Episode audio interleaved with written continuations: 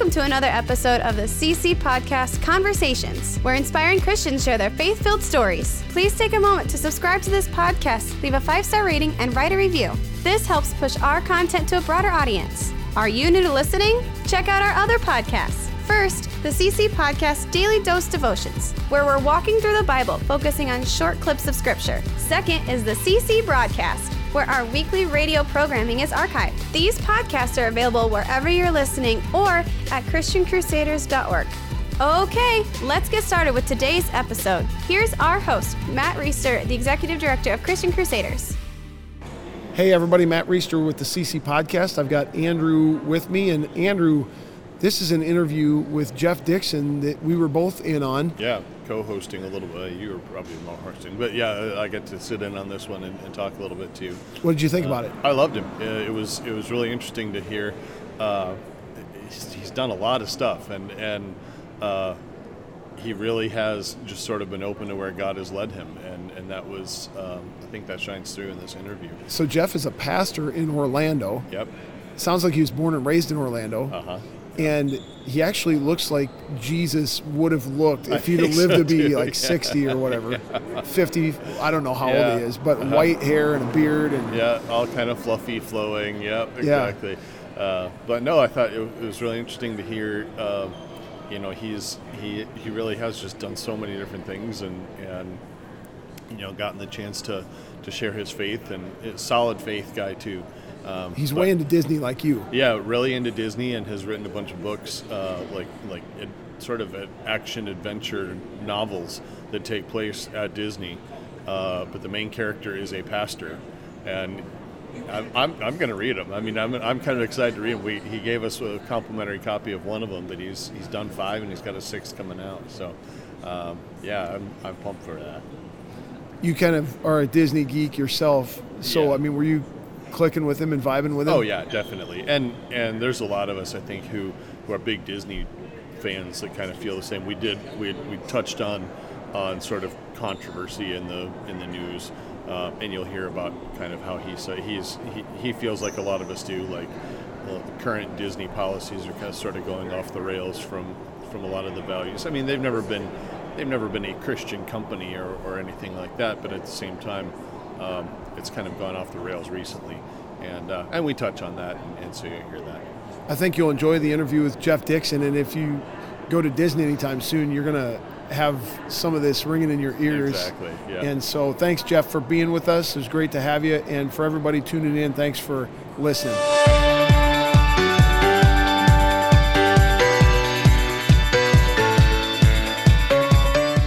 Hey everybody, Matt Reister with the CC Podcast. I'm at the Christian Products Expo in Lexington, Kentucky, and right now I get to sit down with Jeff Dixon. Jeff Dixon has written some books centered around the kingdom. Can I say Disney? You can say, you can say it. It's okay with me. okay. I don't know what like the light like you you can't use that in your title probably, but but uh, we've got Andrew sitting in here with us too. Andrew's our technical director. Yep and uh, we're having him on this because he spent some time. Andrew's a Disney geek. You That's probably, what I hear. I hear big that. Disney yeah. geek. Yeah. yeah. And so he said, you know, I want to sit in on this one, and he spent some time working down there and uh, sets Twice. trips up for people to go to Disney. So uh, Andrew will have some good stuff to contribute to this as well. So. Uh, first of all, just describe your genre or your books okay. for our listeners. Well, my books are uh, an accident by every stretch of the imagination. I, uh, I decided one year to try something I hadn't done before. And I decided I would write a novel. Now, that's everybody thinks they've got a book in them, and, and I, I completely understand that. And so, you know, me being who I was, I said, you know, I, it's a new, new challenge for the year. Um, and so I wrote a novel. Actually, I wrote about three chapters of a novel and uh, began to look for a publisher. And I thought, this is going to be easy. Well, after uh, 20, 21 rejection notices later, I realized, okay, maybe this isn't going to be real easy. Uh, and then the kind of list left it alone. I just forgot about it. And uh, I was contacted by my publisher, Deep River Publishing. And they called and they said, you know, how much of the book is done? And being the pastor that I am, I ministerially answered and said, "Oh, it's it's well well underway." Realizing I only had three chapters done, and they said, "Well, we would like to have it. Can we have it in, in six months?" Said, sure, of course you can. That's not a problem. And so we signed a contract for it, and the first book uh, was delivered about a year later. Uh, missed the six months terribly, and so we kind of got into the marketing thing. And the book, the book took off, and so it really is. Um, I was a, I'm a Disney fan, and it's fiction, but it's also based in fact. In other words, you can take one of these books to the theme park and find most of the things in the book wow. in the park.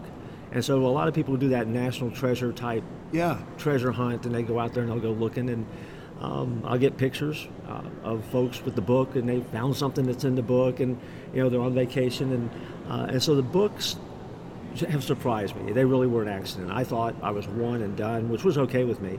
And um, after the first book came out, it did very well, and the publisher called and said, "Hey, do we have a sequel in here? Is there another story?" I said, "Of course there is." Had no idea what I was talking about, and so once again, we're on that year and a half kind of thing, and and that happened about uh, 11 years ago, and so we have consistently put books out, and so the sixth novel will come out after the first of the year. So there's a sample for that that's floating around, Saving the Magic Kingdom. And then I've also got two nonfiction Disney books. Uh, the Disney Driven Life and the Disney Code, which are tours of Epcot and the Magic Kingdom featuring the life and the history of Walt Disney himself. Wow. And how he kind of tied the parks back into his life story. And, um, and they're for a different publisher, so I don't often mention their name here, but they, they, work, they get along very well together, so they, don't, they, they know each other exists and it's not a problem. Uh, awesome. So that's kind of where, where, where the books came from. So you've got six in this series right here? Yeah. Are they all Kingdom? They're all all associated with the kingdom. The first four really build on each other. Kingdom Chaos. When we're talking about Kingdom, we're talking about Magic Kingdom. Magic Kingdom, yeah. Well, yeah. but of course, the, the lead character, though, is a pastor who, in a wild series of events, ends up being the chief creative officer of the Walt Disney Company. Wow. Now, that story came about, though, because um, I am a pastor in my real life, and so I uh, know an Imagineer. Um, I asked if he could sit down and meet with me and my staff. And the premise was simple. I said, you know, Disney is the greatest storyteller in the history of the world outside of Jesus. Mm. And so you guys tell great stories that I still remember from my childhood, that my kids remember. And so you guys are the best. And I want to be the best at telling stories. And mm. I every week get up and I get to tell a story. Yeah. Um, and I get to spend 30 minutes talking to an audience, and then it, of course it lives on after that on the internet. And I said, so I want to tell the best story possible. So I want to I want to ask you to help me tell a better story. And then, if you'll do that, I'll buy you lunch. Yeah.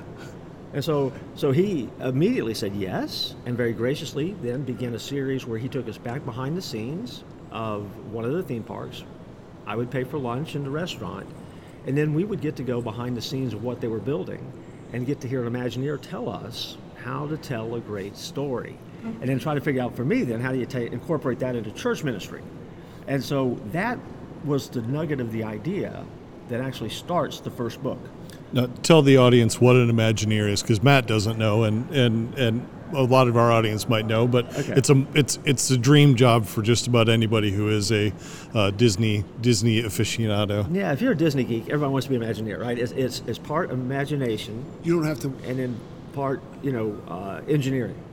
And Walt is the one that, that kind of gave him that title. Uh, came out, came out of his company that he when he kind of started pulling guys out of the movie industry and started working on theme parks and designing stuff that hadn't been done they decided, you know, they needed a new title, and so they got Imagineers because Walt tried to sell this idea of a theme park all over the country, and all the people that owned and operated and ran theme parks said, "Mr. Disney, you make movies, you don't know anything about theme parks," mm.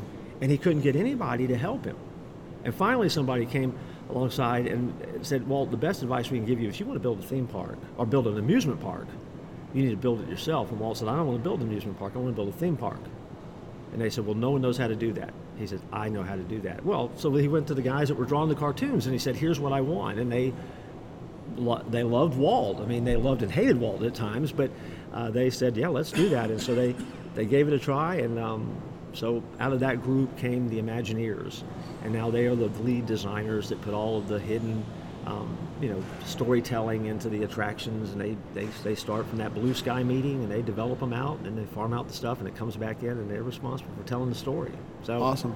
So before we talk more about Disney, mm-hmm. let's talk about you and your path uh, to pastoring and what's your faith story? When did you come to faith? What, what kind of pastor are you? How long you been doing that? Okay. All that kind of stuff. Um, I'm, I'm, a, I'm a kid who is one of those products of the church. Uh, I had, a, I had a, a, great mom and dad that made sure that that was a, an emphasis in my life. And so they got me to church. And um, I grew up in the church, so I learned to sin at church like most people do and get in all sorts of trouble there. And uh, but the church really was my playground in some ways. Um, did a lot of time, a lot of social life there. I mean, I really am a product of the church, and have loved the church. I have always loved the church. And um, as I got older, I was doing a lot of different things. Ran track in high school. Uh, that was part of my journey and really felt like that my call was to be an Olympic athlete. You know, when you're young and dumb, you know, those calls kind of they, tap out pretty quick, right? I mean, you, you, you, can't go very far with that. There's not a future in that unless you win a bunch of gold. And uh, but that was my goal, and it was really short term. I thought it was long term, uh, but I continued running and, and kind of got to the end of that run in high school. And um, God gave me the opportunity to uh, go to school on scholarships, to run for some clubs, to have a lot of success at that. But also at the same time was doing this big, big major tugging on my heart that you know you, you're mine and I've got something else for you to do. And that was that call to be what I thought at the time was a lifelong, permanent, forever student minister. Thought that was going to be the journey. And nothing wrong with that. Uh, and so I went to Southwestern Seminary in Fort Worth, Texas, um, and spent three years out there. Uh, took took my wife and we headed out that way. Uh, had our first child out there and came out of there and went, went right to work in a local church. And as time went by, I began to see that, you know, from my ideal, idealistic perspective, that man, the church is just losing ground in the culture. Yeah. And um, and as a student minister, most student ministers will tell you that. Most student ministers will tell you that they they're going to fight with their pastors about that. I did the same thing. I I was one of those guys who was always kind of pushing up against my pastor, saying, you know, we've we're, you know, we, we, we need to do things different. And again, wisdom comes with him understanding, well, but this is how we're set up. This is what we need to do. And, and, and so I, I pushed against it, I pushed against it. And finally, God just said to me, He goes, You know, you, you, are, uh, you are complaining a lot about the church.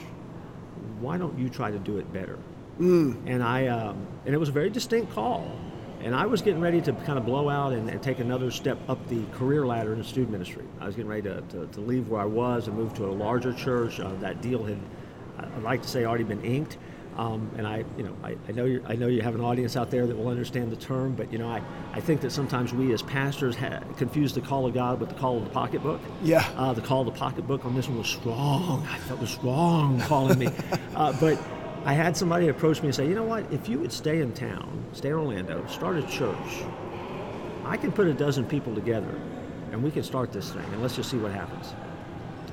And so, much to my surprise, after I prayed about it, because I thought, I'll pray about it, but the answer is surely no, because, well, I'm going somewhere else. And, yeah. and the answer was no, you're going to stay.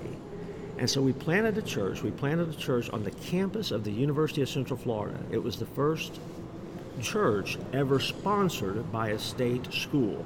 Wow. And to this day, it still is the only church wow. that's ever been sponsored by a state school. How did that happen? Uh, act of God. Uh, it, it, really, I, am not flip about that. It really, it was one of those crazy moments where all of a sudden everything just kind of fell into place. What year? Oh, man. 90, 1990? I can't imagine a state school sponsoring. Were you preaching the Bible? Oh yeah, every, every night, every, every, night, every night, and and we had to come on as a student organization, which became, became more complicated because of the rules they had about how college students had to yeah. uh, sign on and be members in clubs, and so I had to yeah. recruit you know college students, and and we had to kind of get that group together. And we got it started, and so we would take over every Sunday night because it's a dead night on campus. We'd take over the biggest auditorium on campus. Wow. And we got to a point in, in the run that we were out there um, that we were filling it up. But it wasn't just college students, it was people bringing their families out. And we had kids sleeping on the back row because mom and dad were out late because we couldn't start church till 8 o'clock at night. Yeah. And we'd go till 10 and 10.30 and we'd just kind of rock it and we were doing stuff to, to feed the students before. And, and so we became the Sunday night gathering place, which was great fun. But as we continued to do that, um, there, the, the track that was happening is we were we were getting more than college students, which was a no-no. But it was Sunday night to be a student organization. Right. And so we're getting we're getting families coming out now for these student organizations. But it's Sunday night, so no one's new because the Nobody knew. administration wasn't there. Nobody knew. Oh, those those people knew was the security guards, right? I so, love it. So they were our best friends, and we were always it felt like we were always paying them off and giving them pizza. But they were they were great, and we had a good time with them. Uh, but it, it, it just got to the point where um, we, we kind of cut our teeth there. But at the same time, we realized, you know, but these students, they're coming and going. I mean, it, it's, it's a transitory group. And um, for transformation to happen, I was kind of going through a journey in my life where I was looking at life change and transformation and realizing how, how messy it could be and how it was going to take time. And I was incredibly frustrated, just like a college basketball coach would be, about, you know, it's, it's one and done. You get them for a year and then they're gone for the summer and you can't get them back. Have you ever been to Rupp Arena? Oh, University of Kentucky? I, I write for the University of Kentucky. Okay, I mean this I'm- is like where one and done was I, uh, invented. I, uh, I, I can I can rattle off most of the rosters for the last few years, but I actually I write for them as an offshoot of the books. wow, Um, they they invited me to come write for them, and so I cover college basketball for the University of Kentucky. Oh, that's wow. amazing. That's So you're my- very familiar with this place. That's, then. that's my hobby. Yeah. I, I, so when we, when we came to Rupp, I'm like, I'm, I'm at Rupp. I, Yeah. I'm, I'm, I'm in the place now. This is Second great. home. I'm a I'm a diehard Iowa Hawkeye fan, and so we uh, the, these blue bloods. Yeah, I know. You, got, you can't. You can't. I, I understand. You can't embrace it. It's, it's, a, it's nice to be a Kentucky fan. It's kind of like being an Alabama football fan. Yeah. You Yeah. know, you just kind of every year just kind of walk in going, well, it's ours to lose. Yeah. And, and, and, you know, and that's probably not fair, but it, it some years it seems It's that true. way. It's true. So, um, but uh, we, we, we blew off the college campus and we planted a church. Um, it was called the Campus Community Church. Uh, we, that was in 1993. And we were still doing the, the UCF church and the, the, the I, I'll call it the grown up church. And the grown up church began to take off. And so it just became um, a little bit too much to do. And the other thing that had happened is we were transitioning, uh, student ministries on campuses were transitioning at the time. Yeah. Because at the time when we went out there, at least in the Orlando area, it was a uh, the kind of thing where everybody was just basically kind of doing a get together, doing an activity, and having a guest speaker in. And usually the guest speaker was a pastor from the area who came in and may or may not be able to relate to college students. And that was the model. Well, we came in with a model. We were coming in with a full worship band. Now this is again, this is 1990, so we're coming in with a full worship band. Um, you know, uh, you know the full drum set. You know, we're bringing in uh, a lot of energy. We're bringing in props. You know, we're you know, I mean, as a speaker, I'm wandering the uh, aisles of the Yeah. of the place, and we're getting as edgy as we possibly can, using a lot of humor, and um, and nobody was doing that. Yeah. And so we were, we were, we were drawing all of those groups too. I mean, they were they were Yeah. coming in. So we had a really a mixed bag, and uh, by the time we left, everybody was doing that. I mean, all of the groups had transitioned to we got a band now. We Yeah. have the same speaker every week. Um, we're trying to grow students, and and so it was great. So we were kind of there when the model changed Yeah. and it was time um, to leave. And we actually hired a staff member that kind of took that over for me. Um, and as often happens in churches, it's not always sustainable if the staff member is not the right fit or the passion's not there. Yep. And so it began to dwindle, and finally we said, you know what, we're we're now just replicating what everybody else is doing. I Yeah. mean, they replicated us, but now we're replicating them. So why why are we doing this? And and felt like you know the season had come to an end. Yeah. Um, and meanwhile, we've got the other church that is now up and running and growing. And uh, that journey continued to 93. Um, six years ago, seven years ago, we were looking for a building. We'd been storefronting it from place to place and, and continued to be this, you know, just a, a little bit off, off, the, uh, off the radar and a little bit off the wall kind of place. And I had somebody approach me who was a pastor uh, doing an interim pastorate at a church in Winter Springs, Florida, right on the main road of Winter Springs. In Central Florida, real estate is is Oh, yeah. pretty pricey. And this is a little bitty Baptist church that's sitting on six acres. And he said, I'm the interim pastor here, and they have a church and a mortgage and no people. And they had about 20, 24 people. And he said, You have a room full of people and you need a building. What do you think?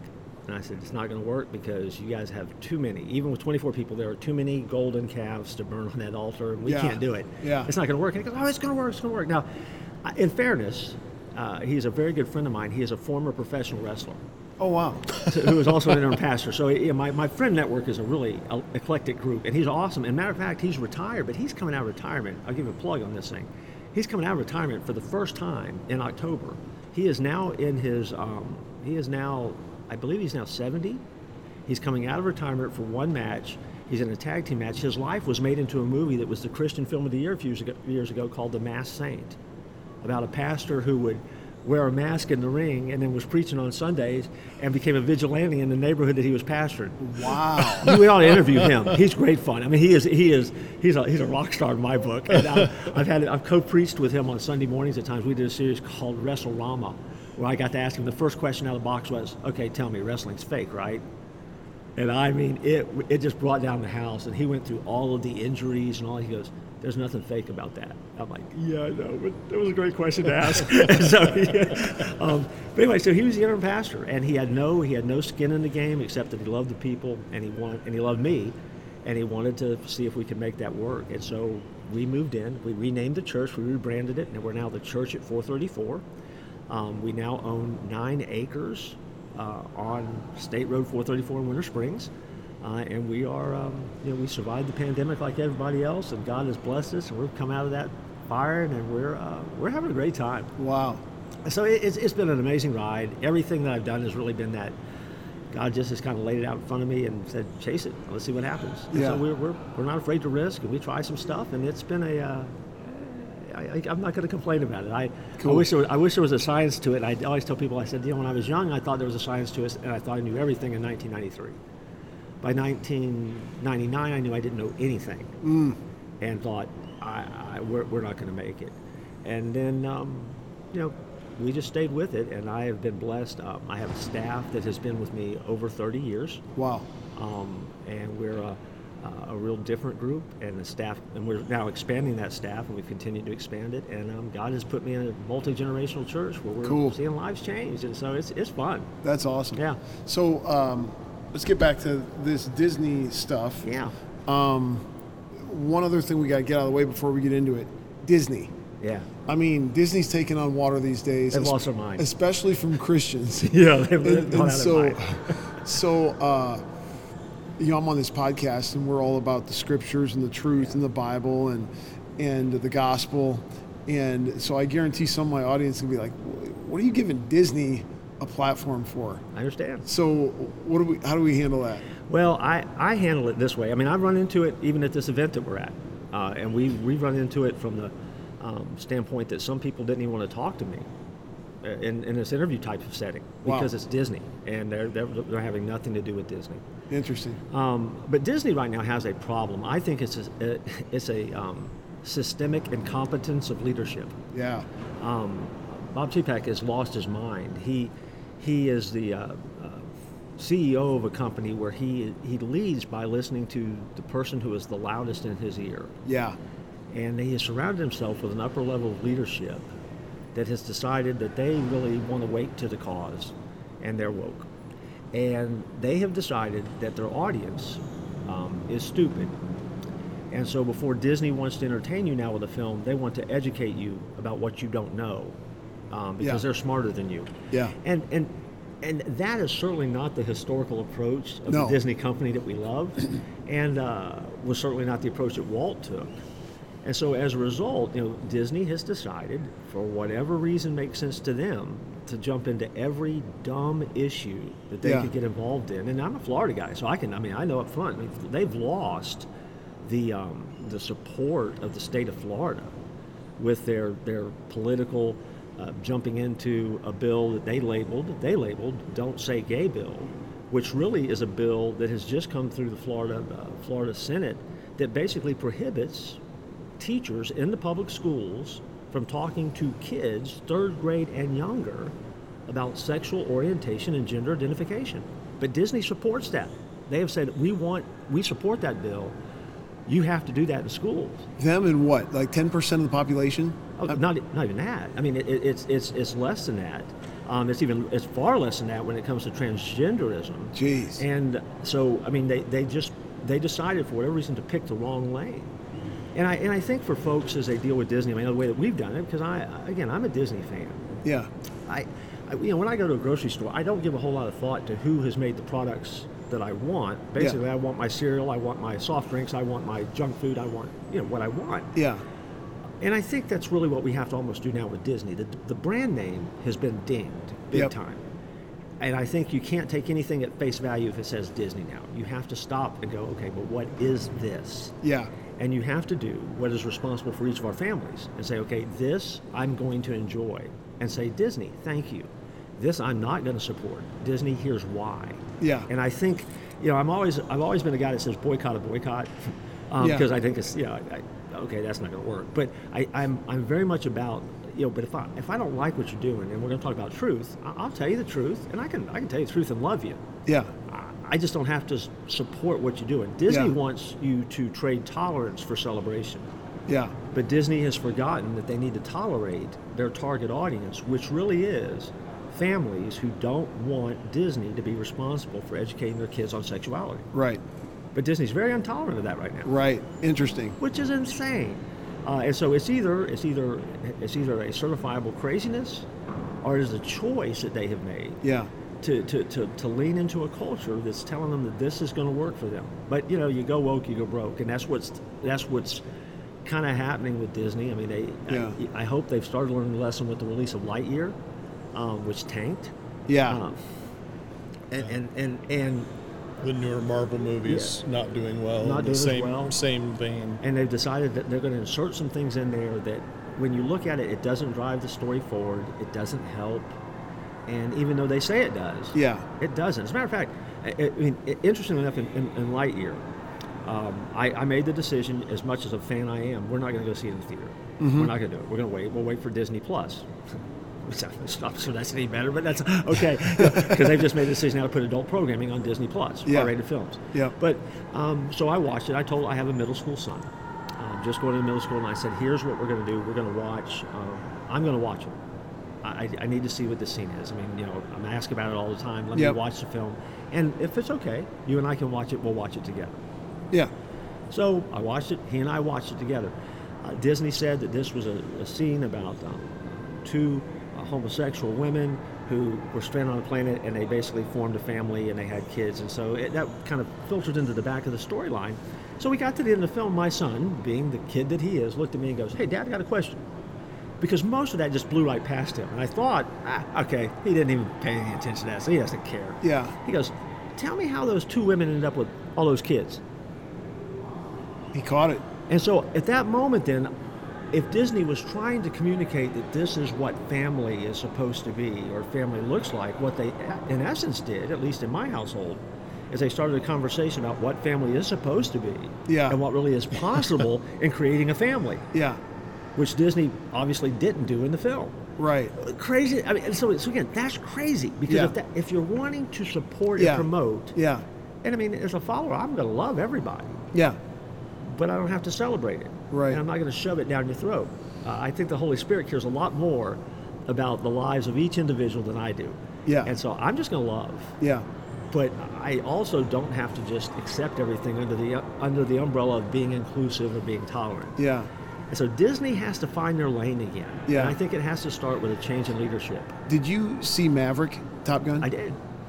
Didn't you think that was refreshing? It was. There was nothing. There was no gender, sexuality, political agenda. Yeah. It was just. It, I took our family, and it was like. I mean, I know it wasn't set in 1986 like the first one, but it was like 1986 again. Yeah. like where it was like pro America. Even even the female pilots, Sure. which they could have used that as an axe to grind a, a feminist agenda. They did. They didn't. They just No. let them be female pilots. It was great. I, I've seen it a couple times. I loved it. I thought it was fantastic. And don't you think that Disney, so take Lightyear and then take Maverick, and the reviews from Maverick have talked about exactly what, To the roof. what I'm talking about. I mean, hopefully people are catching the drift on that. And this is Tom Cruise we're talking about. Right, and Like Tom he's Cruise not is- exactly some pro family conservative. No, he's not everybody's favorite. No. Uh, in fact, that was one thing I was really, I was saying to myself, you know, I, you know, I would go to Top Top Gun, but Tom Cruise is in it. Nah, I'm not sure I want to do that. And he's you going to push some stupid agenda. That's what I'm and thinking. he didn't. I know. I was shocked. Uh, and I'm with you. I'm a you know I I have loved Disney for for for decades, um, and I keep hoping the same thing. I keep hoping they'll they'll sort of see, okay, right now the stuff that that we're putting on that's that's that's doing really well. You know, some of these shows like The Mandalorian and Obi Wan and things like that. Those are the shows that have absolutely no agenda. Right. They're the shows where they're putting something on to entertain us. They're putting something on that is is absolutely no agenda. And it's and it's like how difficult is it for you to see that that your shows that are doing the best are the ones where you're not shoving something down their Well, throats? I mean, I agree. I mean, and, and that's where you come back to that idea of, you know, and I and again I say it's systemic incompetence because it's got to be across the board. Because I mean, last week at Disneyland, they quit using Walt's opening day speech because in that speech back in the '50s, he mentioned history and the ideals of America. Yeah. Well, history and the ideals of America are no go Yeah. for those of uh, those of you who are woke, right? I mean, you, you Yeah. can't you can't have real history and real American values and ideas. But you know, Walt says it, so now they've dropped that out. They've changed the greeting now from "ladies and gentlemen, boys and girls" to "dreamers of all ages" because they don't You can't want- say boys and girls. can't say boys and girls anymore. And Please. so, so when you go to a theme park, I mean, the, the, the vibe is a little bit different. And, and again, for the most part, you don't pick up on it Yeah. unless you're listening or unless you know. Yeah. And if you're a fan, you got to be thinking to yourself, well, you know, there's no way Walt would would have jumped into this. And and the truth is, he would not have. No. And the leadership really has lost sight of that. Yeah. And um, and that's that's sad. Uh, but I, I think they've got I think I think there's a ways to go for them yet. I mean, I think they're they've got to unravel some stuff, some junk. And, Yeah. Um, but but historically, Disney has had to cycle, and so this is now a cultural backdrop that they're cycling against. That's I think they're very unprepared for. And I, I think their leadership was unprepared for. Sure. And I think they've got to figure it out. And I, I'm hoping that some sane voices will. Yeah. Because I, uh, my church has some of the uh, folks that work at Disney, and th- they will say that the rank and file of the cast members, they don't agree with this at all. This is all coming from the top. Totally. down. Totally. Um, but you know, but you can go in every day and do your job in, Yeah. in, in finance or in marketing, and and you know this really doesn't affect you. I mean, you're taking care of your family, so you're not you're not pushing an agenda. You're selling a widget. You're selling a Yeah. whatever. So Yeah. they're able to do what they need to do, but still they've got that corporate Yeah. thing hanging over them in the back uh, that's, that's sometimes a little bit overwhelming. And and in Orlando anyway, uh, the big game in town right now, uh, uh, sorry to say, is not Disney. It's Universal. Wow. Universal is pounding Disney right now when it comes to customer satisfaction. Really. Customer satisfaction. Yeah, for the first time in a long time. Um, I mean, that's Disney's game. It is. I mean, and I, I've worked at both places. So I can tell you that I, at Universal's orientation years ago, they would sit you down, and when you sit in that big orientation staff, you know, get them ready meeting, they would say, We know that we're the number two theme park in Central Florida, but we want to be number one. And they say every time, and they say this in their meetings, every time Disney missteps, we step through it. Yeah. And so at this point, Universal has done that. It was they did it through the pandemic. They figured out how to open quicker than Disney. Wow. They figured out how to move crowds. And so right now, you know, if you were to say to any Orlando resident, let's just put Central Florida, you know, you got, you know, 150, 60, 70 dollars for a ticket. Uh, where are you going to spend it? Oh, we'll go to Universal. Wow. Um, and that is a first, uh, which is something again that they ought to be paying attention to, and hopefully they will. I mean, Disney, Yeah. Disney's not hurting. Don't Yeah. they're, they're not. This is not the death knell for Disney. They're fine. Yeah. But um, but they do have some competition in town right now, at least in Orlando. so, six of these, Six and of are they all part of the same series? Um, the first four are connected. The other two are standalones, but they have the same characters or some of the same characters in them. Okay. Um, the most recent one that's out is Kingdom Chaos, and, and it's everything. Everything builds on history of Walt Disney. Um, and so I, I started with a story about Walt Disney kidnapping the Vice President of the United States. Um, when Richard Nixon was Vice President of the United States, he brought the family to open the monorail. Grand opening of the monorail. Monorail had not worked yet, but it was a grand opening press day, and the Nixons were going to be there.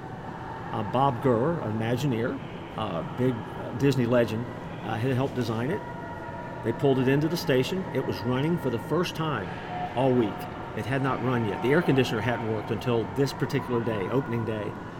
The Nixon family gets on board. Bob Gurr is sitting behind the controls. Walt gets in. They close the doors and they pull away. And Richard Nixon looks at Walt and says, Walt, did any of the Secret Service get on board? And Walt said, No, nobody else got on board. This is the only car we opened. Is this true? This is true. And so, the, so the Nixon family was laughing because, in essence, He kidnapped. he him. kidnapped him. And so Richard Nixon said to Walt, he goes, he goes, I, he goes, Walt, I think you've kidnapped me, or whatever he said. and, uh, and, and so Walt said, yeah. Uh, and, and so they were laughing about it. Well, Bob Gurr tells the story, and he says, so I'm sitting there driving, listening to this conversation, and keeping my mouth shut. But I'm starting to sweat because, you know, when I get back, I mean, they're just making a loop around the park. That's all it does. And they weren't even sure they were going to get back because it wasn't running well. They thought that they were going to have to rescue them on the back side of the park because it hadn't made a complete loop yet. It did. It made a complete loop. The air conditioner was running, and the kids, the Nixon kids, Loved it. Had a great time, and they said, "Dad, Dad, Dad, can we do it again? Can we do it again?" And so Walt, as only Walt can do, kicks the chair that Bob Gurr is sitting in. He goes, "Bobby, let's kick it again. Let's keep going." So this time they go through the, the station, and they never slow down. Now the Secret Service is running alongside of the monorail. Boom, boom, boom, beating on the walls. And Bob Gurr is thinking to himself, they are going to grab me at gunpoint, put me on the ground when we get back. And uh, Walt kept going, you know, this might be the last ride of this monorail. I might not have a theme park anymore. And, you know, they laughed about it. And so they finally got back. And then the Nixons, of course, uh, you know, did survive, and the rest is history. But um, uh, but for a few minutes, he, he, he, he had kidnapped the vice president. So my thought was, well, what would happen if the president of the United States brought his family to Walt Disney World and on a monorail ride between the Ticket and Transportation Center and Epcot disappeared? What would happen if they got on at one place? And how could I get them off the monorail Wow. and when they got to that station, open that monorail, and they would be gone. And all of a sudden, the president and his family are missing at Disney. And so, so then it becomes this great mystery. There's a lot of political intrigue in it. Um, the cover of the book has red and blue on it because everybody that read it read it through a political lens. They, if if you're if you're red, you read it with a red lens. If you're blue, you read it through a blue lens. And so I've gotten letters from everywhere about my politics. I mean, nobody knows my politics, but but they've, they've decided my politics based on the book. And and the lead character, uh, or one of one of the lead characters, the president of the United States, is named Tyler Pride, and his motto is "Let's put pride in America again." so it obviously sounds familiar, and he's patterned after somebody that we might all know and remember. Um, and and so a lot of people just read that into the character. And but the, the inner the communication between the lead characters was, you know, I, I, I love you, but I don't always like what you do, and, and I'm not always in agreement with the way that you do it. Yeah. And and, and so how do I love you and, and support you, but still you know, not, you know, how can we still be friends? And so there's a lot of that tension that's built in it, but then all of a sudden the president goes missing. And so now this, now the lead character has to go find his friend, the president, who was his friend before he was president, and a businessman and stuff. All, all that story is all set up that way. And so it, it is, it's a romp. I mean, it, it's fun. It is a, I thought we threw the kitchen sink at it, but apparently not because after it came out, and it came out during, during political season, as it always seems to be, it sold so well that, um, publisher came back. Hey, we have another one in there somewhere. Sure, we got another one in here somewhere. What are we gonna do this time? I don't know. But let's just throw the kitchen sink at it. So, in the new one, uh, the, and the preview's already out. We're giving it out at this conference. Uh, my mom actually proofread it for me, and she was laughing. She said, "She said, is that a Sasquatch you put in this thing?" I said, "They said throw the kitchen sink at it." so how do you how do you get a Sasquatch, Walt Disney World, and all that, and, and, and how do you land it? And so, uh, but it's gonna land. I promise it's gonna land. It, but it is a uh, unbelievable, fun, crazy, lot of humor, but also um, a real mystery kind of adventure. So when you say four of them are tied together and two are separate but the same characters, is it the first four that are tied together? First four are an arc, um, and that would be the key to the kingdom, uh, unlocking the kingdom, storming the kingdom, and then terror in the kingdom. and so then th- this one is the fifth one, Kingdom Chaos is the fifth one. and that's different. That's different. That's a So, standalone. so if I was going to read this, I can read this as a standalone Yeah. without prior knowledge. Prior knowledge. Yeah. I, I, what I did is I changed. I mean, I, I, somewhere along the way, and I mean, and I hope, and I guess I guess it's up to the reader, isn't it? Hopefully, somewhere along the way, I learned to write. And um, and so while the first four books were all from the one character's perspective, um, when we by the time we get to Kingdom Chaos, I actually let other characters have a brain, and we get to see their point of view in the story, and so it kind of takes on some different dimensions. So they get to kind of give you a different view of the world, except for the lead character. And so for me, it was a lot more fun to write too. I mean, I had a better time um, tackling the last book. And So this second one, saving the Magic Kingdom. is going to be. six. That's It's, number six. it's number six. Is it a continuation of this one, or Nope. totally separate? Totally separate. No, Okay. totally. takes takes place years later. I've let the characters age mercifully. Wow. Um, some some have not made it through all all six books, Yep. um, and and much to the uh, horror of, of some of the fans. I mean, and there's a fan base out there. I, I it, it's a it's a it's a great and crazy fun fan base. And um, so I get I get mail of why did this character have to die? Are you going to bring them back? Can you bring them back? Please bring them back. And I'm like, no, they're dead. They got shot. Come on.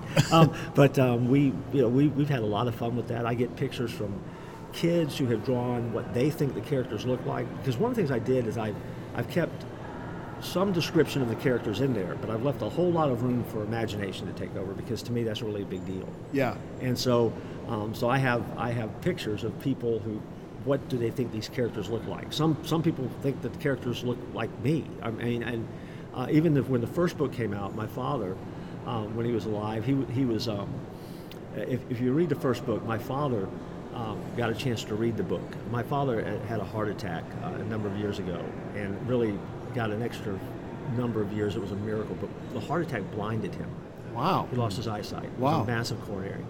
And, um, and so I started writing a book, and um, my dad was blind. Uh, but somewhere between the final edit and the publishing of the book, my dad had an operation um, that restored his sight. Wow. Um, and so I dedicated the book to my dad um, because when I started it, he was blind. And by the time the book came out, he could read it. And so he was able to read the first book I wrote, which was really, to me, Meant a lot. well, I just, I mean, it's more I can tell you. And, um, but he, as he's reading the book, because of my staff, I mean, because it, it involves a, a church staff. I mean, it's about a pastor who gets to run the Magic Kingdom, right? So his staff all come with him. I mean, he's, he brings his best friends with him. And so um, a character gets kidnapped. And I have a, a young lady that works on staff with me, that's worked with me forever, our minister of education. And he walked up to her one Sunday morning. He goes, I'm reading the book right now. He goes, I hope they find you. Because I, he goes, I'm missing you right now. And he goes, I don't know if it, I don't know if you're gonna make it through the book. He goes, I'm a little bit worried about you because he had decided that every character I was writing about, he knew, and he just made it our church staff, which That's was easier for him. Uh, my student minister about book three came up to me as I was writing it. We announced that I was writing the book at the church, and uh, he came up to me and he goes, you know, he goes, I. I know I'm really one of your lead characters in there. He goes, but if you ever need, if you want, want me to take a hit for the team, you kill me off. It's okay. so I'm like, okay, okay, I can do that. So you know, so we just, you know, so we've had a good time, and they, you know, they they've all embraced the fact that some people think that they're um, quasi celebrities, which we're not, but they. That's they, they see it. so. What's the what genre would you put it in? Suspense, mystery, yeah, it, it's suspense and mystery. thriller. Uh, it, it would be a thriller, more. Of a, I would say more of an adventure thriller. Um, Kingdom Chaos was labeled um, on Amazon as a political thriller. Oh, and, wow. And so it, it, it, it made that it made that jump, and each book has done extremely well. And it, you know, when those books first come out, I mean, you always kind of wait to see where you're, where you're ranked for a while. Sure. And each one has really broke broke very well, um, and, and so each one's kind of built on each other, uh, and and so. Um, I, I'm just I feel very blessed by that that, that someone would want to read it because it, it, like I told you at the start, it's a hobby. I mean, it, it is a hobby. Um, it's a hobby that led me to University of Kentucky basketball. It's a hobby that's it's opened up, you know, endless speaking doors. I do I do tours at Disney now. I get to speak to groups at Disney all the time, and they know I'm a pastor, and so they're not afraid to let me do the God talk. Yeah. And I do the God talk. I mean, and I don't I don't hold back. I mean, even as we've talked about the Disney company here, I'm not a Yeah. you know I'm not a I'm not a Kool Aid drinker. I'm I'm I think my eyes are pretty wide open about the company. Yeah. Um, and you know, and, and I'll I'll call it as straight as I can and Yeah. do it do it the best I can. So it's been, it's been good. What what ages like is there an age that's too young for this? Yeah, I, I think if you're below if you're below middle school, um, it, it's going to be too hard to read. It's written for adults. I Yeah. mean, I, I aimed at adults. Um, everyone when it first came out thought, okay, this is a this is young adult young adult fiction. Yep. No, it's not. No, it's it's really it's adult fiction, and we talk about adult things, and um, and so it's been it's been good. I interviewed a gal this morning who writes some Christian suspense and romance. And I was asking her, like, as a Christian, where's the line? Yeah. And I was thinking the line on the romance side would be the more difficult line, but she said the suspense line is more difficult because you can't make bad guys bad guys. Like she said, her publisher, one of her publisher's notes didn't want her to you include certain words in the in the conversation And I said, well, give me an example. Like, we talking about swear words? And she's like, no, they didn't want me to say heck. Yeah. Like, what? Yeah. So, so how do you, I mean, where are you at on that? My publisher is different to that. I mean, I, now I don't use swear words because I, my mom has to read everything I write, so I can't, you know, I can't, I can't, I can't make my mom that upset. Um, and I don't want her to. I want my kids to be able to read it too. And I mean, I Yeah. want my church people to be able to pick it up and go, my pastor wrote this. yeah, Um, yeah, yeah. You know, yeah. so I mean, there, there is a for me, you know, there's a there's a safety net that's built into it. Um, but my bad guys are bad. I mean, they're evil. They are evil, and they are uh, they're just rotten. Now, what? And so what we do is what you always say or hope a movie can do. Well, can't you do that without using the words? That's right. And, and yeah, you can. I mean, heck, uh, okay, that'll probably show up. I'm sure I've written that at some point, but not. But no one's ever said, you know, you can't use that word. Yeah. Um, and and so that part has been good. You know, the hard part for me was not that. The hard part for me was the, the romance part. I mean, I I didn't know as a writer, as a pastor, how to write that. And so when I when I gave the lead character a love interest, um, our, our, publisher gave the editing work to a woman who edits Amish romance, and, and, and she said, and she said, That's literally a thing. yeah, well, Amish romance. There actually is a book out there that I would I I can't even I can't even remember the title, but I read it just because I couldn't believe it true. It's an Amish romance vampire novel, and it's Christian. I mean, it is the craziest. I mean, if you ever want to if you ever want to sell a book, write about vampires. Put it, set it in Amish country, and um, and make it a romance, and you're Feels golden. like so- Weird Al should do the soundtrack for I- that. well, he really you know? should. I, Yeah. I, so I, I'm, I think that one's in me somewhere one day, but I'm not sure if I can if I can duplicate that. But um, her her comment back on my first edit was just like getting your school papers graded. You know, when you're when you're a grown adult and you think I'm out of English now, and all of a sudden you get this paper with red all over it, and you're like, you know, this the first four chapters have to go. I'm like, where were you when I created the first four chapters? You know, and so she was like, this is going to be a good relationship, but you've got to lose the first four chapters. Let's start with chapter five. Let's pick the action up. Too much ramp up in the first four. Tell that story later on. And she said, You know nothing about romance. And I said, Well, I, I, I, I, said, I beg to differ. I think I do. And she said, uh, Well, then let me put it this way you don't know how to write about it. I'm Got like, it. Okay, okay, that's better. That's better. And, that, and, yeah. what, and what's allowed and what's not allowed. And so she really did help kind of guide me through how to have a, uh, a love interest for the Like I'm just character. curious a second. Like what's what is allowed and what's not allowed? Well, for example, I did a, I did a, I wrote a scene uh, in the very first book where uh, the, the characters are kind of uh, they've connected and they're on the run and they're hiding and they end up in the Cinderella suite in uh, Yep. Cinderella Castle, which is a real exclusive kind of place, and they're hiding out there. Uh, and the female character decides to take a shower. Okay. Yeah. Well, immediately, you know, so I, I put her, I, I, you know, I put her in the shower. She goes into the room. She goes into the bathroom. She takes a shower. I mean, that's kind of how I wrote it. Yep. She goes to the bathroom to take a shower. I was done. Um, but then, as the dialogue is placing out between a couple other characters, they begin talking about how the lead character is having feelings for her. And so, you know, the romance writer was saying it's okay to say an image in his mind suddenly flashes the fact that she's standing in that shower right now with water running over her. okay. That's allowable because again, I, Yeah. didn't, I didn't say I didn't describe her. I didn't say what Yeah. she looked like. Wasn't It's- graphic. No, nothing graphic about it. But but she, she said that's okay. You can say that, and all your readers are going to go, yeah, of course he is. You know, I mean, a- and so knowing that you have the freedom to do that, I think was half the battle for me because these are certainly not romance novels, and no one who's ever read them would think that they are. Yeah. Um, because you know the, the lead character is kind of a, a loser when it comes to love, but uh, it, but again, to know that you could do that really helped me, especially like the female characters. Yeah. because that again that was just kind of foreign territory. And Totally. and I, I didn't do that well in high school and, and, and English. I didn't pay that much attention. So I you know my my English teachers um, God rest their souls they're not with us anymore. I really wish I could have given them the book because I, you know they, they didn't have a whole whole lot of hope for me uh, in those days That's and, and- awesome. and often would tell me that um, and I would prove it I mean I had proved it and so so writing a book was a major undertaking and so the fact that it's kind of become a little bit more natural I guess That's really cool. So something just crossed my mind. Uh, National Religious Broadcasters. Have you been to that? I have not So their convention next year is in Orlando in May.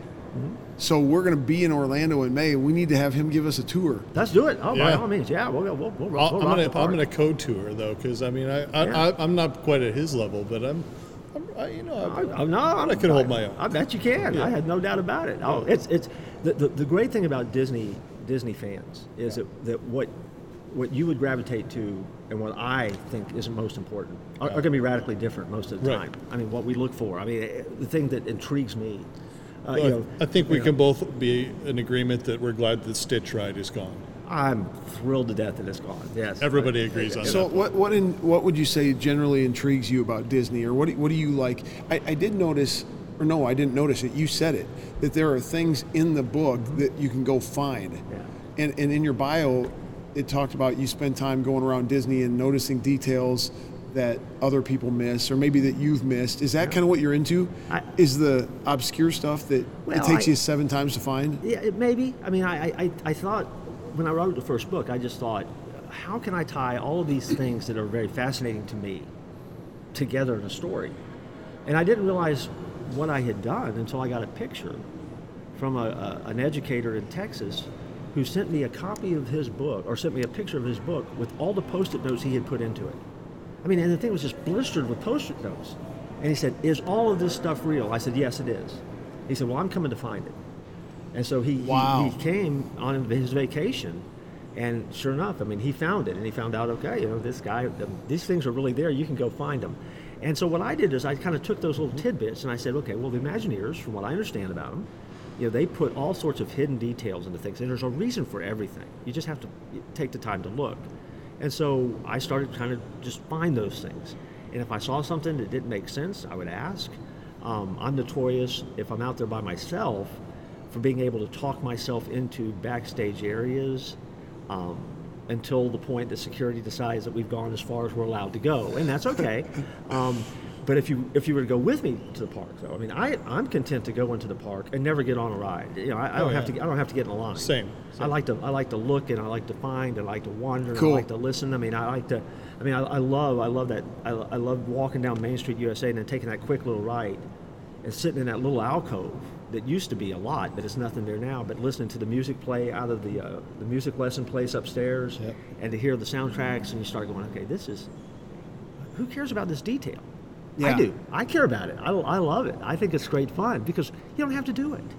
Um, and, and I think that Disney continues to do those kinds of things, and I think that makes it makes it special. I think the detail really brings it to life. My son and I are in the process of seeing the Yankees play in every ballpark, and we've got a few to go. But we were out in LA last year, and just for a very quick trip to knock that ballpark out. But we stayed at a hotel across the street from Disneyland, and so we went we went into Disneyland for like half the day because we only had we had a game that night.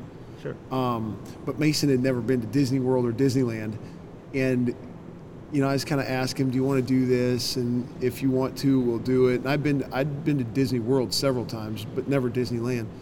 And I mean, by the time probably we decided to go in there, obviously, but I don't think Mason's expectations were real high. But I mean, he loved it. Oh, I mean, and he's like, "That was awesome." And he's like, "We got to take the whole family to Disney, you know, or whatever it is." Wally World. Yeah, yeah, Wally yeah. World. Yeah. Wally World. He and I had a long conversation last night actually about Disney World and, and uh, the scope and, and the detail and, and all of that. He, Yeah. was, he was really into it. Totally. Well, my dad, my dad um, was a as a government was a government official for the city of Orlando, and was did that for a number of years, and was there before Disney came. Oh wow. So my dad was a, an appointed official through four different mayors, which is unheard of in, in Orlando politics. In what area? Orlando. But I mean, what what kind of Data processing. He data was- processing? He plugged in the first computer in the city of Orlando. wow. And so he was able to do that. And so as part of that, Disney coming to town. You know, I mean, I watched I Yeah. watched a TV show like uh, every other kid. You know, I saw Disneyland through a TV screen. We Yeah. never went to California. Um, and so Disney's coming to Orlando. Okay, big deal. You know, so as they get closer and closer, now we're in the 70s. I've been to the preview center. And so I remember the preview center, which is now the AAU building out there. Um, and so been to the preview center. I've seen the preview. I've seen the big model. And you know, in your head, you think there's no way this is going to be that good. Um, but what they allowed the city officials to do is to go in before the park opened, before opening day. And so we got to go out there and see it with very few people. And we went at night. It was an evening event, and it was lit up. And I mean, by the time I had gotten to the end of Main Street USA, I was hook, line, and sinker. This is the greatest place I have ever been in my life. That's incredible. And I never lost that feeling, even even as an adult. I mean, I've, you know, I've got three kids, and we've raised them all there best we could in the parks. I worked there. um, like everybody else did in Central Florida. You know, I mean, you got you got to get a job at Disney at some point in your life, and and so I mean, I. I I've just always just liked, and, and so that detail, the history of it. I became a Walt Disney history buff yeah. in a lot of ways, and so love, and I love history in general. Even while I've been up here, I've been checking out. I was at Mary Todd Lincoln's house next door. I just found that out. Oh, that's fantastic! You got to you got to go. That's cool. Abe Lincoln was there.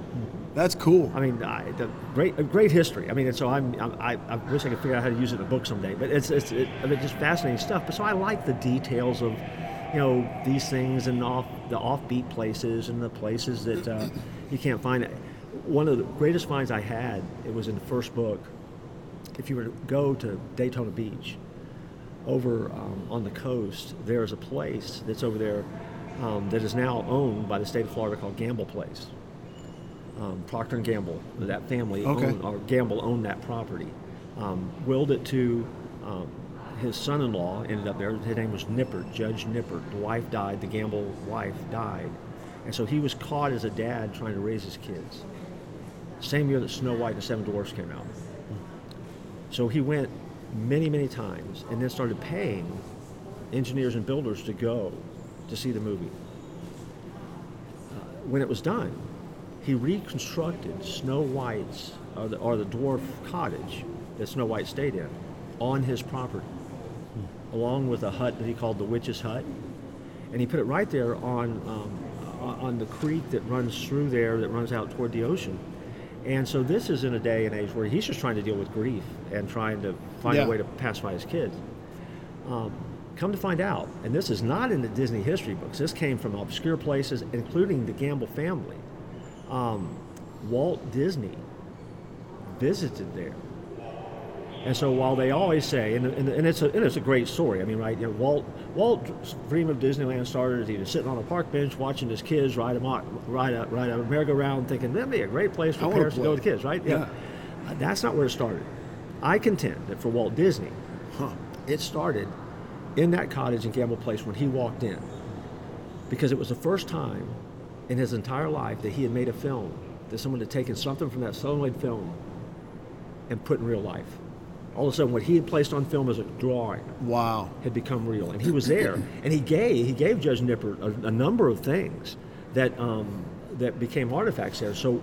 So when I was writing the book and I was researching the book, and again, this is not, uh, I mean, obviously we're going to say it now, so it's going to be public knowledge. It was not, it has not been major public knowledge, but um, when Gamble Place was picked up by the state of Florida, they had to kind of redo it. It's a it's a big, massive property. There's a lot of stuff on it, and um, and so I went over there one day looking for this. I had heard about it through the weird Florida TV show that was on the Travel Channel or something. I'm like, there's a there's not a Snow White cottage over there on the coast. I would know about that. I grew up in Orlando. So I went looking for it. It's not on any map.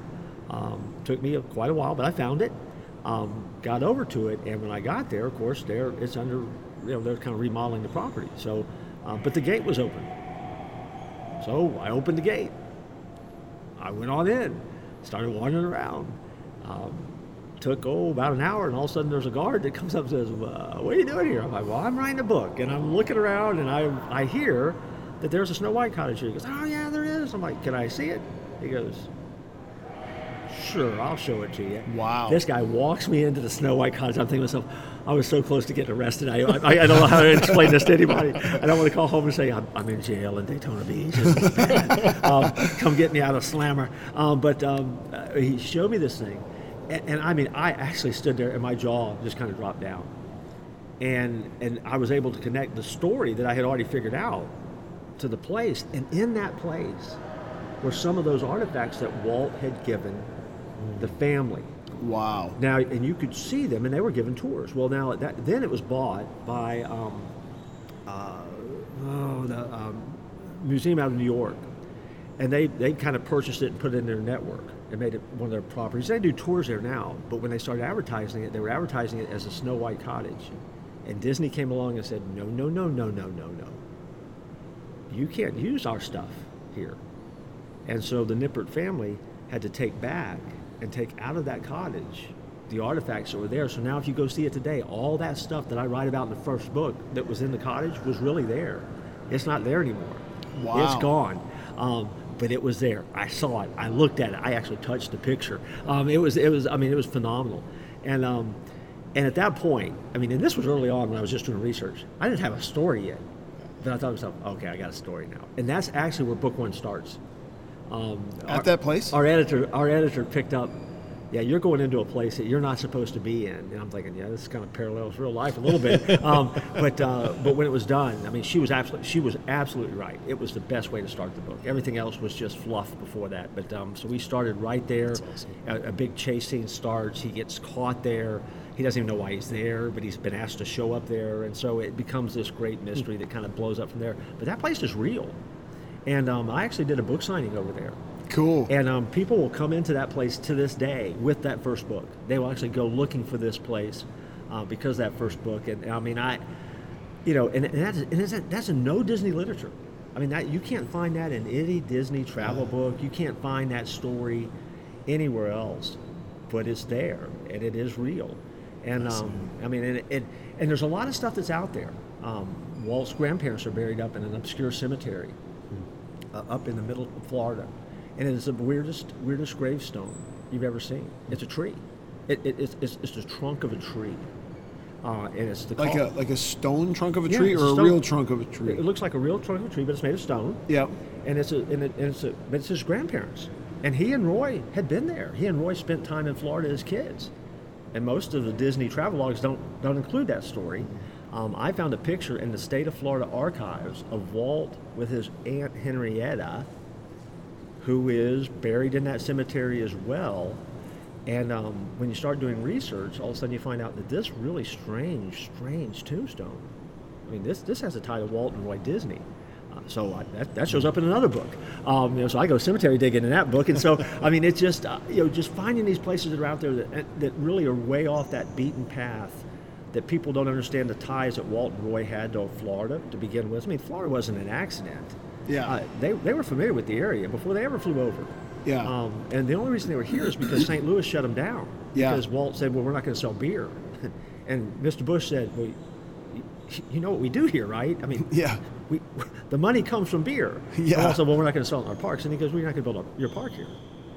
And so, uh, okay, well, we'll find somewhere else. And so, so wow. Walt, Walt is in an airplane um, when word comes that John F. Kennedy has been shot. And he's flying over the property that he ultimately said this that'll do it. That's it. Um, that quick, just looking out a window. Uh, he, you know, that's that's going to be the property. That's the one we're going to go with. Wow. And so I mean, it, it's just a it's an amazing story. But they started looking for a place that they could open up year round, kind of like California. We need somewhere that's warm enough to stay open.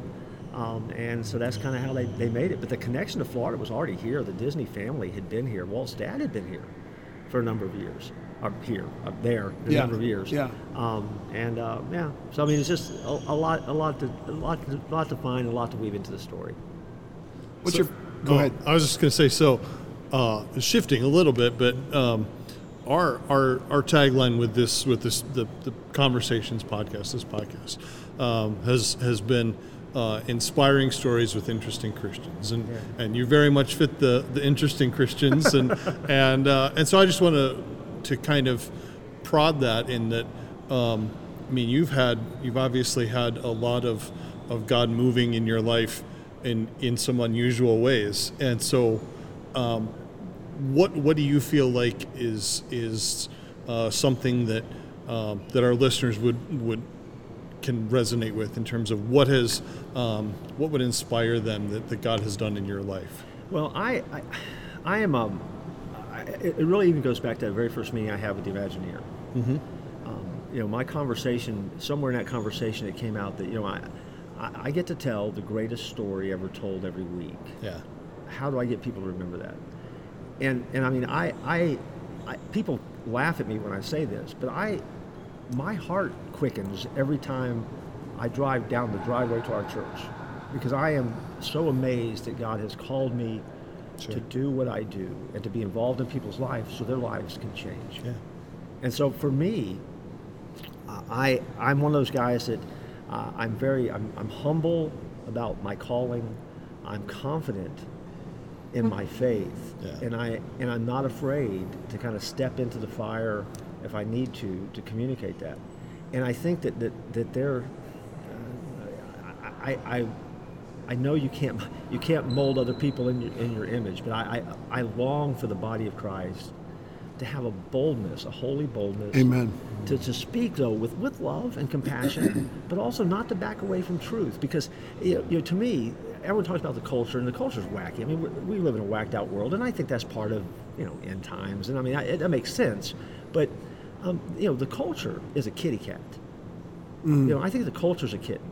Mm-hmm. But we as followers dare to slap the face of the Lion of Judah Yeah. and cower before the kitten. And I think we need we need to flip that around a little bit. I like that. I think we need to slap back at the kitty cat and be a little bit more respectful of the lion and recognize the fact that we have an, um, a sacred task in the world and we're telling a story that will change people's lives. Mm. And and and once they change, they never go back. Yeah. They never go back. And so I even tell people, I you know, I said, you know, I, I, I said, pastors always say they tell Bible stories, and I said I've kind of backed away from that for a few years. I said I'm talking about Bible history, which is one of the reasons I love history because it's not stories. It's not a story. It's Di- a real deal. Disney's a story. Yeah, Disney tells stories. Yeah. I, I write stories. This is this is history, and um and, and we don't have to apologize for that. It, this is this is the real deal. It happened and it holds up. And so for me, the fact that I get to be that that one of those guys, I'm.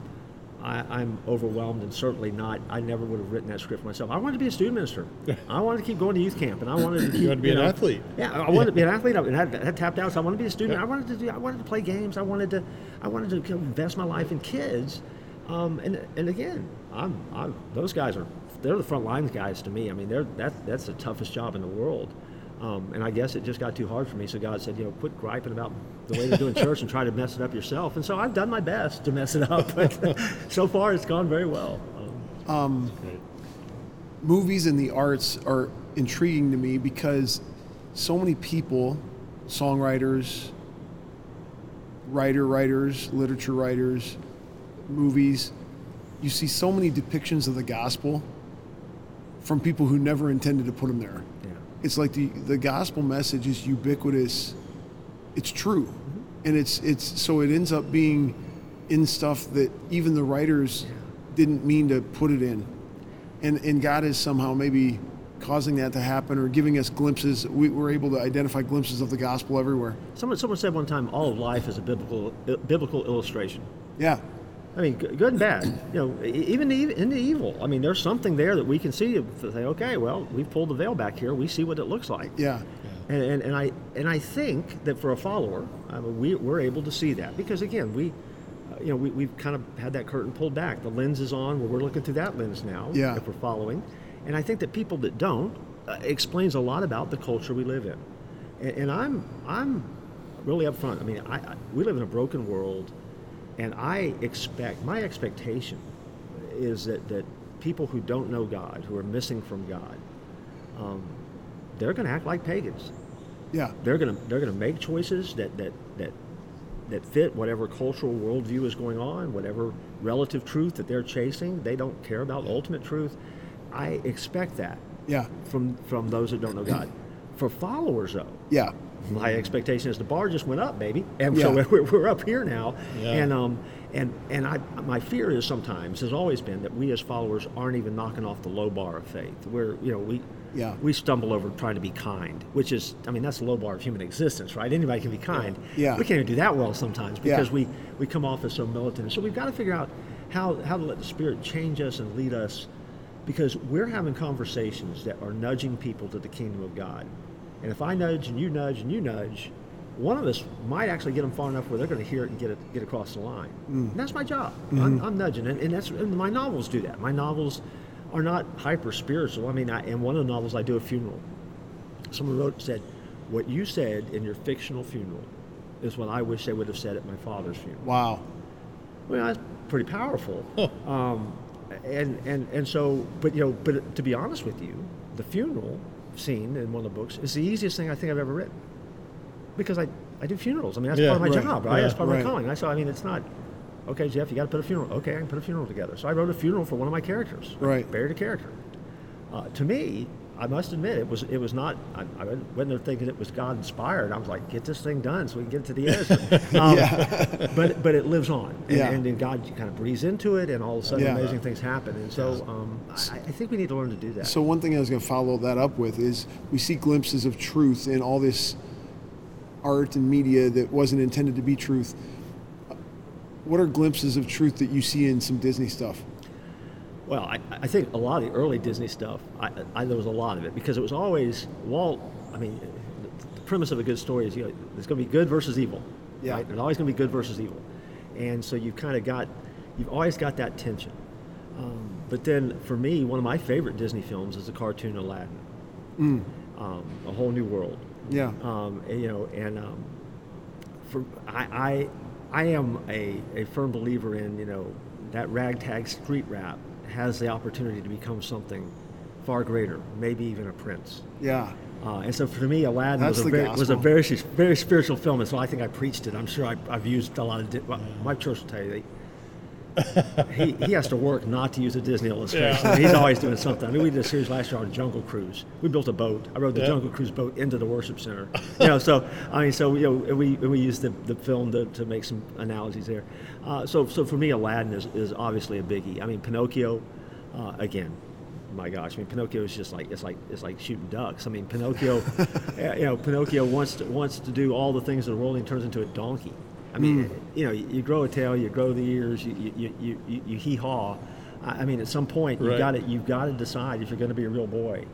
Um, you've Yeah. got to you've got to cut those strings. Yeah. And so, I mean, you know, th- There's, yeah, there's, great- a lot of low hanging fruit there. Great, great, great truth in that, right? Oh, uh, you know, Cinderella is that, that classic story. Was Cinderella always a princess dressed in rags? Ah. Or did she become a princess after, you know, she was discovered? Well, she was always a princess. She was just dressed in rags and cleaning the floor, and she never knew it. The people around her never knew it, but the princess was always there. Yeah. And so, you know, and so all of those, are, those a lot of that old classic stuff for me is it's just that's just that's just easy ground to plow for Yeah. for, for kids and making life life lessons and, and and it's all there. I mean, you, you nailed it. I mean, in, in all of art, I mean, I think you can find an element that you can tie back to the spiritual. Um, because, I mean, God is the ultimate creator. Yeah. He, he created us to be creative, and He is the ultimate artist. You know, as we look at the world, I mean, my gosh, He, he did it. So anything we're doing now when it comes to art, whether we realize it or not, is we're imitating him. And even if we're not, if we're trying to do it bad or disrespectfully, oh no, he, he's going to take it and use it. I mean, because he hits a straight lick with a crooked stick, right? And so he's he's always doing. It. I mean, even even I mean, even you get to the genre of. I mean, I you know, I like mysteries, but I mean, you like look at some of those shows that are even running today, out there like um, the, the Paramount's running one that's called Evil, and man, it's dark. It is a dark, dark show. And but yet it's one of the hottest shows in America right now. But I mean, it deals with the demonic and everything else. But yet at the same time, you have a lead character that's a priest, and it is a battle of good versus evil. And all of a sudden, you're in the middle watching that thing, and, and, and if you do watch that thing, and I don't recommend it, uh, uh, you know, uh, but but if you were to watch it and you were to see it, you could certainly come up with and you say, "Oh, yeah, but I, yeah, that, that, that goes against Scripture here." And, and and then all of a sudden, when they counter with something out of Scripture, you go, "Yes, that's exactly right." I mean, that that, Yeah. that makes sense, you know. And so it, there's that constant tension that's Yeah. always there. And I think I think you can find it if you want if you want to, and God will reveal Himself in the midst of that stuff. Yeah. Well, this is Jeff Dixon, and uh, how can people follow you, uh, find you, Hopefully, they get can't. your books? no, they can't. Um, uh, there's a website called DixonOnDisney.com. Um, they can go there and they can find me. Uh, JeffDixon.org is out there floating around. Um, that's easy. I'm on Facebook, Key to the Kingdom Books, or Dixon on Disney. You can find me there. Um, and so I'm, you know, I, I reluctantly do social media. But here's the deal: if you go to see, follow me on social media, I'm not going to show you what I'm eating for breakfast. I'm not going to show you if I'm wandering the beach. I don't, you don't care about that, and I don't care about showing you that. Um, everything you're going to get is Disney stuff. It's always a Disney reference. So Cool. I'm very much on on task. And there's a, and uh, depending on when uh, your listeners hear this, I mean, there's an app that we're developing for the new book that's coming out in about six months on on the Apple Oh, Play excellent. Store. And so that's going to be it's a lot, a lot of fun. And so we're looking forward to that. We're Do you know the name of that yet? not yet. Okay. Um, but we're, we're, we're, we're working on that. So we'll yeah we'll send you links it- when it comes out because Yep. it, it, it's going to be fun and it ties into the book, but a lot of the hidden mysteries of Disney and stuff like that. So um, I think I think it's going to be a good time. One last question: Have you had any run-ins, licensing and trademark-wise, with Disney, and how have you stayed on the right side of that? Uh, always always a struggle. Uh, I have a publisher that is daring. and knew from day one it would be interesting. Um, if you look at the artwork on the books, um, they are they are close to the icon, but not quite. Um, they are tweaked, Yep. but it's not it's not the iconic Mickey head on the end of our key. It's it's it's, it's very distorted. It, it does it's a little squattier than it needs to be. It's not the real deal. Um, and so and that's close enough. Close enough. You also are not allowed to use uh, what they consider an icon. And so the icons are Cinderella's Castle, Mickey Spaceship Mouse, Earth. Spaceship Earth. Anything that's iconic, that's a no no. That can't show up on the cover of your book. Now, anything that has a Disney related type look, um, you can get away with. My first book, we sweated it out. Disney Legal vetted the book. I thought, this is it. This is the end. It's not going to make it through. Um, and so let- let's put it this way: they did not grant permission, but they did not cease and desist it. And so it is one of those things because it, because the books inevitably drive people to the parks. Yeah. I mean, they're not they're not bashing Disney. Even the new one's not bashing Disney. It's just suggesting an alternate universe that, that you know there's a different way to do things. Yeah. Um, and and so I can't I can't make Mickey Mouse, for example, tear his head off in the park and, and hit somebody some kid in the head with it. You're not allowed to do that. You can't do things with Disney characters because all my characters are not Disney characters. Right. They're my characters. Right. I just put them in real places. Yeah. And so there's a real fine line that you have to watch, and we look at that real close to make sure that I haven't done something that's going to violate a Disney principle or rule, and they're out there. So you know you have to kind of research that and make sure, okay, how close are we getting here? Are we not? But for the most part, it's pretty easy now because we're just putting them into, into places. We're describing the places. Yeah. By book six, I'm sure you've kind of gotten used to what you can and can't It's a little bit easier now. Yep. Um, but the first one, the publisher, I, I think really did expect, and they're in fairness, you know, they said we're going to take a chance on this, but I think they expected to hear you're going to have to stop, and at that point, you know, you stop because you, you're not going to. No one, no one goes to battle with Disney and wins. They have more Right, money. right. Um, but, but uh, at the end of the day, they legal legal passed it through. So Unless their name's Ron DeSantis. I think I, I, I you know, I, I hesitate to say that I love the Gov. Um, I just, I, you know, I, I, have, I have a good time watching his battle with Disney because I think he gets up in the morning and he says, "How can I tweak Disney today?" and, um, and and when you live in Florida like I do. Um, it's gotten to the point now where DeSantis is so much, he is so larger in life, and he is he is greatly loved in Florida, because during the pandemic, I Oh. tell you what, that guy, I, I laughed. I said, I, I wrote him. He's actually on my mailing list, uh, one of the, one of the e-letters we send out, and um, I said, uh, "Sir, I just want you to know that because you opened us up during the pandemic when the rest of the country shut down, Yep. You'll have my vote next time around. Yeah. I mean, I, I will vote for you. Um, Yeah. Unashamedly, I, you know, you're the man. I mean, you, you've Yeah. done this thing right. And, um, and I know that causes people across America to go, oh my gosh, this is horrible. But, but now we've gotten to the point in Florida where when he's getting ready to do something, they will release a press release the night before. And it comes out something like, get ready, tomorrow, Governor DeSantis is getting ready to make the liberal media's head explode. It happens at 10 o'clock. I mean, he tees it up the night before now because he knows, he knows the kind of reaction he's going to get, and he's going to be on every national show. So, I mean, either he is incredibly savvy when it comes to politics, or his handlers are really, really good. And I don't know who it is. Yeah. Because he has figured out how to make this thing work for him Wow. where I mean, I you know, if I I am I'm of the persuasion if Donald Trump does not run, which uh, seems unlikely to me, I think he's going to run. But if he doesn't announce that he's going to run, I think DeSantis is going to run. Which stinks if you're in Florida because he's a great governor. Right. You're going to lose governor. Lose your governor, yeah. I thought of one other question. You mentioned that this is a hobby. Mm-hmm. Is this a hobby you can make good money at? Well, you got to find good money. It's not John Grisham money, let me tell you that. Um, it's, uh, you know, I, I, I always explain it to people that for me, it's been the kind of thing that uh, I'm able to uh, make Christmases a little bit nicer. Yeah. Uh, it, it, it, in my house, it's kind of fun money when it, it needs to be, and also emergency money. Yeah. If it does need to be. It also opened up the door um, to the University of Kentucky. Uh, Yeah. What happened is that the, the guy here said, I got an email one day and he said, Hey, you write Disney novels, and I heard on a podcast that you like Kentucky basketball. Is that true? Said, yeah, that's true. I'm a big fan. I mean, my dad grew up in Kentucky. I'm, I've been here a lot. You know, this is this, this is home, second home to me. He goes, Can you write about basketball? I said, I don't know. He said, Write me something up. So I wrote him a, a, an article. Next day, I got a thing that said, Would you like to write for us at the University of Kentucky? Um, you can cover football and basketball. I said, I'm, I'm not going to watch Kentucky football, but I'll watch Kentucky basketball because I do that now. And he goes, well, you can you can come to Lexington and watch, or you can watch it from home because every game is on TV. And I said, let me make sure I understand what you're asking me. You're asking me to walk in and tell my wife I have to watch Kentucky basketball, which I was going to do anyway. And so I, everyone needs to be quiet because I'm working right now. and then I'm going to write something, and then you're going to pay me for that the next day? And he goes, Yeah, that's what I'm saying. I'm like, Oh, where, where do I sign up? yeah. So, so I've, I've, I've, been working with them now for a few years and loving it. I mean, it, that's so, awesome. Again, just a hobby, again, because of the Do Disney you do thing. anything with football? No. Okay. I mean, I love football. They're not bad anymore. Because they No, ju- no, they're good. They just beat the Hawkeyes in the Capital One Bowl last year, and I wasn't happy about that. Well, I well, uh, and, and there's a big controversy. And that's up in here. your city. It is. They came to Orlando. I saw it. I was there. Um, but they there's a big controversy right now because I guess Coach Cal, when he was in the Bahamas, made this riff on. It, and and somebody asked me about that today. Um, it was actually it's a guy that's here that actually. it's about a basketball school, right? Well, Yeah. yeah, and, and I said I said all Coach Cal did was say what everyone, Everyone in Kentucky knows. knows.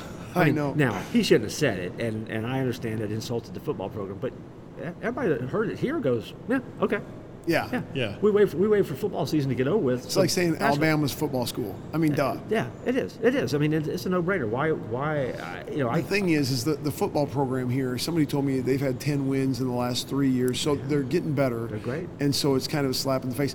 The, the head coach here for football, Mark Stoops, is from Iowa. Yeah. Or Oh, he- yeah. Stoops he- is great. He, he played at Iowa, Yeah, he's fantastic. I mean, he's, he's a good coach, and they're they- doing a great job. Well, and and what they don't know, I mean, people, and I think people forget. Uh, you know, Calipari is at every football game. I mean, he stands on the sidelines. I mean, he's, you know, he he, he does a good job here. I mean, he sells the school big Yeah. time. So Yes. I think he was in the Bahamas this week with the team in that tournament they're in. They're winning by 50. I think someone catches him at a bad moment, and Yeah. I think he has this little blurt out that you go. Man, I wish I just hadn't said that. You know, you just think, like, Yeah. I just should have kept my mouth shut. I, I think that you could chalk it up to that. I Yeah. think he and I think he and uh, Stoops gonna be fine. I, I have a little I have a little devious theory that I think that they've kept the feud going. Uh, that Stoops has kept a few going on purpose to, to put a chip on the football team's shoulder and give them a little extra extra motivation for the season. I, I, you may be right because I, I think Kentucky's basketball team, from what the early look is, they're, they're horses. I mean, they're gonna be tough. Oh, yeah. they're gonna be tough. Yeah. So I, I, I agree. I think I think they're playing it up a little bit. I think they're all right. Jeff, thanks for your time. thanks for stopping by, and we hope to see you in Orlando yeah, definitely. We'll do it at some point. That'd be Do it. fun. Yeah, Yeah. look forward to it. All right. God's blessings on what you're doing. God bless you. The CC Podcast Conversations is part of Christian Crusaders radio and internet ministry, started in 1936 and is one of America's longest running radio ministries. We are 100% donor funded and donations to our ministry are tax deductible. So if you are encouraged, challenged, or inspired by today's conversation, please consider making a donation on our website, ChristianCrusaders.org, or mail a check to Christian Crusaders, 7401 University Avenue, Cedar Falls, Iowa 50613. In addition to our other podcasts, which I mentioned at the front of this episode, I want to mention two of our other ministry partners worth checking out. First, the Cedar Falls Bible Conference, equipping believers with the truth of God's Word since 1922. Visit cedarfallsbibleconference.com for free access to previous conference content or for more information about upcoming events. Second is Power to Change Digital Strategies, an online ministry partnering volunteer Christian mentors with people around the world searching the internet for answers. If you or someone you know could benefit from an anonymous online conversation with a caring Christian adult, go to issuesiface.com. Or if you would like to be a volunteer Christian mentor, please visit p2cdigital.com. That's the letter P, the number 2, and the letter C, digital.com. See our episode notes for details and links, and remember to subscribe, leave a five star rating, and write a review.